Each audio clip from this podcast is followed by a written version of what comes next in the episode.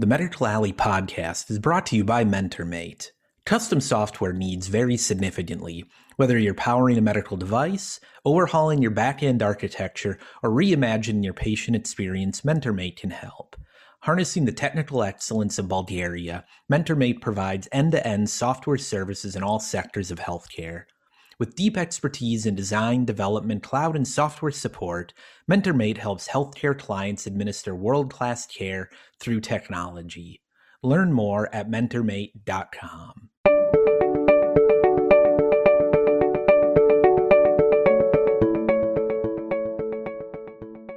Good morning, good afternoon, good evening to everyone out there in Medical Alley. Thank you for joining us at another Medical Alley podcast.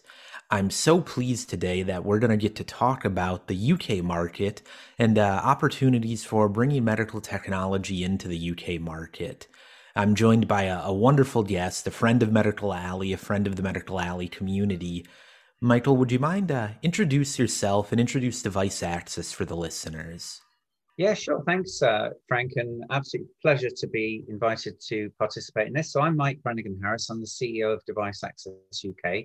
Um, we're based in southern England, and uh, our goals are to help get great technologies to patients faster. And for the past 11 years, we've worked with a lot of Minneapolis based um, companies. We're absolutely, it's such a pleasure to be working in such a great uh, community with such great technology. Um, and uh, so, again, we want to get great tech to patients faster, and, and uh, we have a great team of people. Uh, we've helped over 45 companies um, through NICE evaluations in that time. Nobody else has done anything close to that. Um, my background, interestingly, uh, is in medical devices going back to 1989. Um, and I started selling wound dressings and ended up introducing robotic surgery, endovascular grafts, lots of endolaparoscopic things. And, and from 2005 to 9, I ran VNUS Medical Technologies, which was the subsidiary of VNUS Inc. based in uh, San Francisco, uh, San Jose. And, and that was a huge success story where I introduced a, a great technology for treating uh, varicose veins. And um, and luckily, that that whole adventure working with that company uh, led me into understanding the customer, understanding our NHS customer in a very deep way, understanding reimbursement, and that led me, um, as my mission was to make my sales team as job as simple as possible uh, to get sales and and grow a great business. That led me into uh, some early engagement with NICE at the time that they were re, re um, realigning, re, re, relaunching their medical devices program. So I was very lucky to to to be involved at that time. And then soon after all that happened, the company VNUS got sold to Covidien, and a year later I set Device Access up. So that's sort of history of of, uh, of us and, and me. Thank you, and I, I really appreciate you sharing that because uh, the experience you have actually being on the device company side, having to commercialize the products in the UK you bring that knowledge and experience to your clients. I want to talk about, you mentioned NICE. Can you talk a little bit about for our listeners what is that and what's involved in it? And then we'll talk a little bit about the work you guys do to help a company through that process. Yeah, sure. Well, um, I, I would like to describe NICE um, as the JD power to our healthcare system. So you, you have your JD Power reports tell you you know which washing machine to buy, which car to buy, etc. Um, we have the same system, and they are a sort of arm's length body in the uh, UK, and and their job is to primarily, if it's a new treatment, so if you're sticking balloons up noses and inflating them, um, or you're using a, a, sonic wave to treat uh, kidney cancer, if it's a new thing that's not been done before, that they look very closely at the safety and efficacy of new treatments at one side of the scale. And at the other side of the scale, they're there to promote great technologies um, that offer benefits to patients, care providers, hospitals, and payers. And so um, they offer a, an, an, enormous opportunity uh, and have been um, instrumental in helping a number of uh, uh Minneapolis uh, Medical Alley based companies in, in gaining and securing reimbursement in other countries, in particular the US, with some of the payers there like Blue Cross Blue Shield and Anthem. So the effects of a, of a positive, NICE evaluation go far beyond our small island here. So, so their job, as I say, is the JD power of the healthcare system and they're they're on the lookout for technologies to promote them and to promote their use across the whole of the UK healthcare system. Oh, it's very good. And you said something really interesting there about NICE decisions helping in the US. When when we talk to our members, um, getting reimbursement is one of their constant challenges, one of their biggest pressure points. Can you expand on that a little bit? Like, how does getting NICE coverage help you on the US side of the pond? Um, I just, well, I, I, think that NICE have been around for over 20 years now, and they are um, highly respected as one of the world's leading HTA. And obviously, everything we do is in English language. I, I believe, and I know from people that, that worked with us that have said that when we get NICE coverage, it's it's helped to, to gain reimbursement with, with payers in the US and other countries as well, particularly the Commonwealth countries that look closely at, at what they do. So the question is, does NICE get reimbursement? I mean, uh, it, that's a really, really interesting um, question as to what their role is, because generally speaking, within our coding system, so we we um, we basically have a system that reimburses treatments and procedures, and within the cost of those episodes of care, it, it, there's there's an expectation that the costs cover the cost of the devices and the consumables and the doctor's time and length of stay and bed days, etc. So generally speaking, we offer a really flexible reimbursement system whereby a lot of the time we can find that we can get new treatments covered under existing codes because unlike other countries um, in the world that do device specific reimbursement where you get a device specific reimbursement code a bit like australia uh, you know you don't have to wait for that. And we can generally find codes that cover treatments that that are quite generic or you know that, that would cover the description legally and, and properly. And then when you take into account that our healthcare system is publicly funded which means that you know you know if you go up to a new york fireman and say can you give me a business card and they'll frown at you and think well hang on why why would you want i don't carry a business card i work for the new york fire fire brigade you know, and then you ask them how many fires they put out and whether they earn more money when they put more fires out. That's an NHS doctor. They're paid by the government. Doesn't matter how many treatments they do, um, how many operations and patients they treat, they get paid a salary. So there's not a, a driver for a doctor to do more treatments, to use specific bits of kit for his own personal gain in our healthcare system because they're publicly employed people. So it's a very different methodology to the US where you know, uh, companies encourage doctors to do treatments, to add on other treatments so that the hospital, sorry, the doctor and the hospital earn more money and get more money from. So, so it's a very different system to that. So you, you, we offer a really flexible and open platform for, for the introduction of new technologies without waiting for new codes. Oh, that's really helpful to know. And maybe let's talk a bit more about the, the NHS in general and kind of how that system works it, expand a bit on how the NHS works at a high level, and then if you would talk about, I know you guys have uh, a claims data database that you work on, and how do you use that in support of, say, a, a company that's looking to enter the UK market? Yeah, sure. So the two parts of that: how do, how does the NHS uh, system work?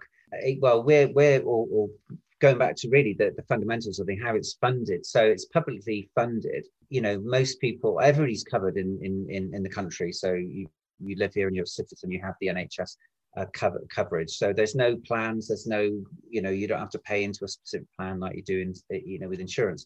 So it's funded through taxpayers' money. Um, you know, if you wanted to fill your your uh, three series BMW gas uh, in the US, it probably cost, I don't know, $50. It might have gone up. I'm not sure. Over here, it would probably cost something in the region of 100 to 110 dollars to fill that tank. So we get taxed in in different ways to fund uh, things like the health service. So it's funded centrally, and then you have regional payers, regional payers that look after specific populations, and they're called they were called clinical commissioning groups, but let's just use that terminology for simple simplicity. So there's regional payers that that pay providers, and those providers are NHS hospitals. So so that's the way the money filters down into the system.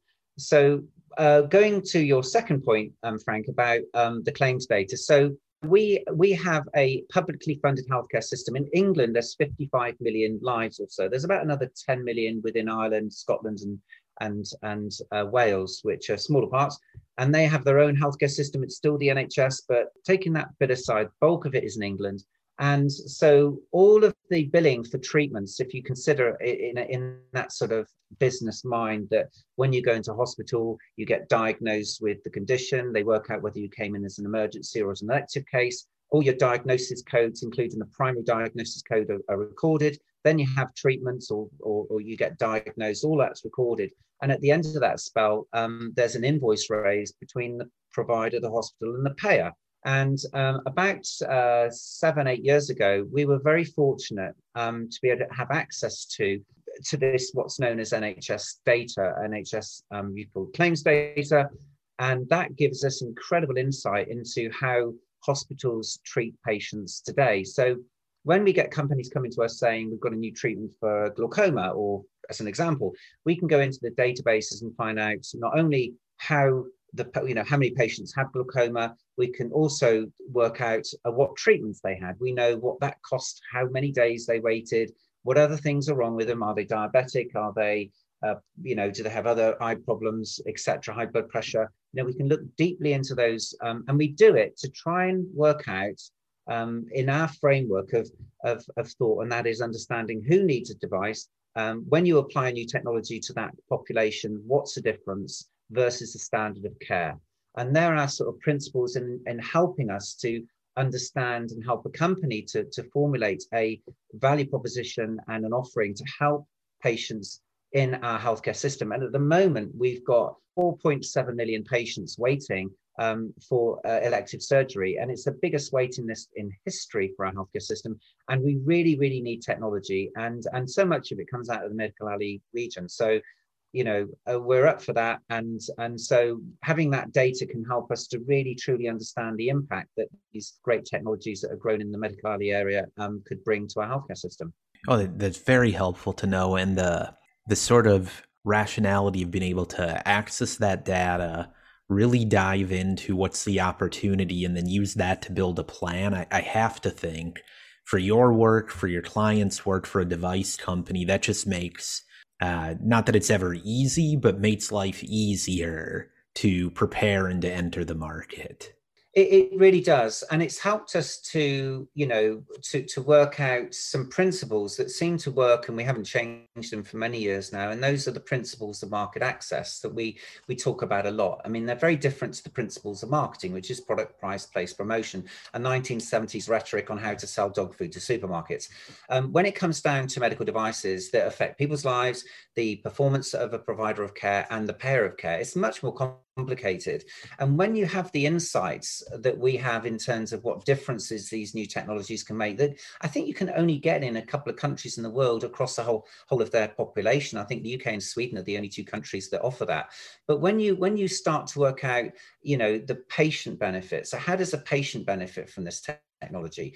How does a care provider, the hospital, benefit from the technology? You know, does it reduce length of stay? Does it improve productivity? Does it, uh, you know, does it make the the more profitable? I mean, they are businesses of the UK hospitals, and they're trying to do as much as they can with limited resources, and they have, you know, they've got to get through this huge waiting list, and and they're being driven hard to get through it now. Um, and then for the payer of care, you know, you can really start to model out those long-term costs beyond the time that that patient's in hospital to actually say, well, actually, you know, if you use this pa- this patient uh, has this treatment, um, it's likely that they won't be coming back as a readmission. It's likely they don't come back with an infection. It's likely they don't in three years' time end up having another operation because it's not durable or it doesn't work. You know, can really track those activities. And and we've done some amazing work. I mean, um, just an example within say epilepsy. You know, we're able to find patients that aren't managing epilepsy really well and they end up on a frequent flyer merry-go-round into the ER every few times a month right and we pick out those populations and we can work out what that costs the provider, well, the patient obviously in terms of the life, but the provider and the payer costs. Um, and, and then that's where we start building a value proposition around a new great technology that could solve that problem and, and help that patient to live independently so it's a really it's a very fulfilling job this. And and you know I, I love technologies and i get very excited when i come out to minneapolis and i i, I bump into you, uh, Frank, and and and you know we talk about what's going on in Medical Alley because um, it's it's all coming from there, and it's sort of slightly upsetting that we don't have a lot of homegrown stuff going on here with with medtech, but we do certainly have a great environment for helping companies to come here. Um, as we mentioned earlier, you know we talked about the, the new regulatory system, which is faster than the than the Central European one. Now we're out of Europe, and um, you know the, the we have also have this other organization which is a bit like your NIH We have the NIHR, which is our research part of the NHS that has over a billion pounds worth of funding a year that funds studies um, for companies wanting to prove the devices work in our population. So there's some amazing opportunities for companies to come here and and get uh, get in, get involved. Yeah, and, and I'll say, I know for the Medical Alley companies, the UK has long been an attractive market for a lot of the reasons you just laid out. And the we think Medical Alley Association thinks there's more opportunity to bring innovation from here to there, but also to connect with the companies in the UK coming into the US market. So I'm I'm excited for the opportunities. And you just you mentioned one other pretty significant change um, that's recently happened. I'm hoping you can expand on that a bit, which is the change in the regulatory schema, where because of Brexit, now the UK has its own uh, approval process. Our members all the time are talking about the challenges of the EU MDR changes. Can you talk just a little bit about what is the CA process looking like and like how's that going in, you know, kind of the new experience that you're having? Yeah, so I'm not a regulatory expert. I'm a market access person, but I work really closely with people in that space and experts in that space. And what's become clear recently, more recently, and uh, is is the fact that the new UKCA process is faster. I believe it's based on what was the old CE mark process, which everybody knows, um, you know, how to how to follow that. There is an emphasis, though, um, on on tracking patients um, longer term following particular um, treatments, so, so, which is good. So, but but overall, um, my understanding is, and from what I'm seeing in terms of the numbers of inquiries we're getting, plus, um, we, you know, I, have been talking to a company today that that may be pulling out of their decision to, to even go into Europe because it's so complicated. And there's no clear there's no clear messages in terms of of how long it's going to take them to get clearance for Central European approval. So um, we're we're gearing up to be the the place for for life sciences. I think the whole environment here, not only from the regulatory side, but we offer within our taxation system here um, very generous research and development tax credits um, for companies that do R&D in our country. So when you look at faster CA marking, UKCA is quicker. Um, so great regulatory environment. Uh, we're, we're a country interested in innovation and R&D we have a pretty low corporation tax rate across um, most of, of Europe. And, you know, we have the NIH equivalent, which funds research. You know, it's no surprise that we've helped quite a number of companies to, to set up and incorporate and, and, and, and you know, benefit from those um, those things that the UK has to offer. So um, that's my that's that's my pitch on on why to come to the UK. And uh, yeah, and I would echo all of that. Uh, the what we hear from the Medical Alley companies that have worked with you that have gone into the UK is that the opportunity is significant. While nothing's ever easy, the pathways are pretty well defined and manageable, and it's a great market to be in. And I'll add one last thing, which is um, as we're coming out of the pandemic, we're hearing from our friends at Delta that the daily flights will be returning between MSP and London, which will also make going back and forth a little bit easier. And I can say personally, I'm very much looking forward to that. One final question in closing, which would just be for your advice. If, if I were a device company and I'm getting to that point, or I think I'm getting to that point of exploring the UK market, what are the what would be your top tips of where I should start or what I should start thinking about to be ready when I start that process? Well, that's a really good question, uh, Frank. And and you know, over over the years, we work with you know thousands of companies, and we've seen those uh, succeed, and we've sadly seen some fail. But but I think the starting point of any venture in any market really is I, I stand by these principles of market access. So you know, how are the how is the technology going to benefit patients? How's that technology going to benefit the way a hospital operates? And and all hospitals are under pressure globally now. You know, budgets are a, a hard, uh, you know, we've just had this huge pandemic issue, but, you know, whether it's availability of beds or whether it's just general funding or insurers tightening their belts, right? So, how does that technology benefit the hospital? And in our country in particular, we've got a shortage of beds, which is why we shut down a lot of things. Um, oh, uh, you know, Germany has a lot more available beds, but, but you know, 70% of our treatments are day case um, or ambulatory or office based or I think you call outpatient. There's all these different phrases, right? So what we're about here in this country is we want fast ambulatory treatments that use as few resources as possible, gets that patient turned around and out fit and healthy back home again where they're safe and with their families. So so we're looking for technologies that that offer day case if possible, because that again frees up capacity in hospitals. And then the, the next piece, so we've got patient provider, payer benefits. So we're looking at long-term um, benefits, keeping people at the ER, better um, better compliance, um, and and we're looking for cost savings in, in in the overall budget. So for a number of technologies that may be more expensive at the front end for the provider, but longer term they are better for the payer. That's exactly what NICE's job to do is to show that long-term costs are benefit. You know, the long-term costs of treating somebody with this with this new treatment are are not just um, you know just good for the patient, but good for the healthcare budget. So, so again, um, and the last part is um, think about pricing your device on these principles. And those principles are making sure that do you optimize the price based on the value of the technology to the patient, provider, and payer. And what a lot of companies do, the two things I want to mention is one, they base the selling price of their device on what they charge the John Hopkins University or what they charge in America or in Germany, whatever. So you know having a price based on a on a on a on a generic is is not really helpful when each healthcare system is different and has different initiatives and funding so price it based on the benefits. And the second thing is when it comes to con- conducting research on new technologies and when you bring new things into our country all the doctors will be interested in research. But make sure that any research you do uh, you know captures economic value and that you do um, have a system in place or you've gone through a process of understanding, making sure that you collect the right evidence so you don't have to do the study again. Because the numbers of companies, Frank, that come meet these charming doctors in wherever, they do a study, then they realize they haven't captured some really important things. You know, do a study for an HTA. Don't just do a study for what the doctor wants, right?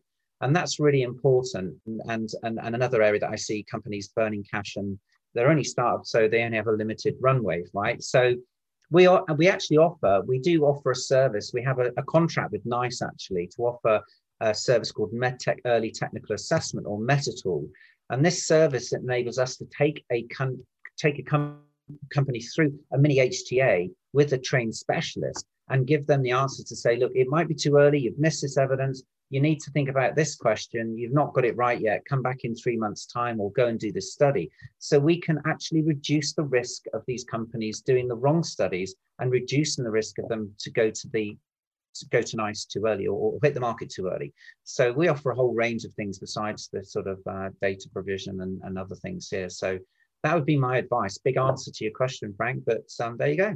A great answer to the question and a, a, great place to wrap it up. This was fantastic, super informative. I really appreciate you sharing your insights and spending time with the Medical Alley community today and as you have for many years. Thanks, Frank. It's been an absolute pleasure working with you guys, and uh, we look forward to uh, welcoming you on that Delta flight into London sometime when you when you you're back over. And uh, let's hope the world opens up a bit. Um, we've done a great job here with the vaccination program, like you guys. So hopefully soon. Indeed, I look forward to it. And that, folks, is the Medical Alley podcast. Thank you for joining us again today. Make sure to subscribe and view them at medicalalleypodcast.org and on all your favorite places to find podcasts. Have a great day.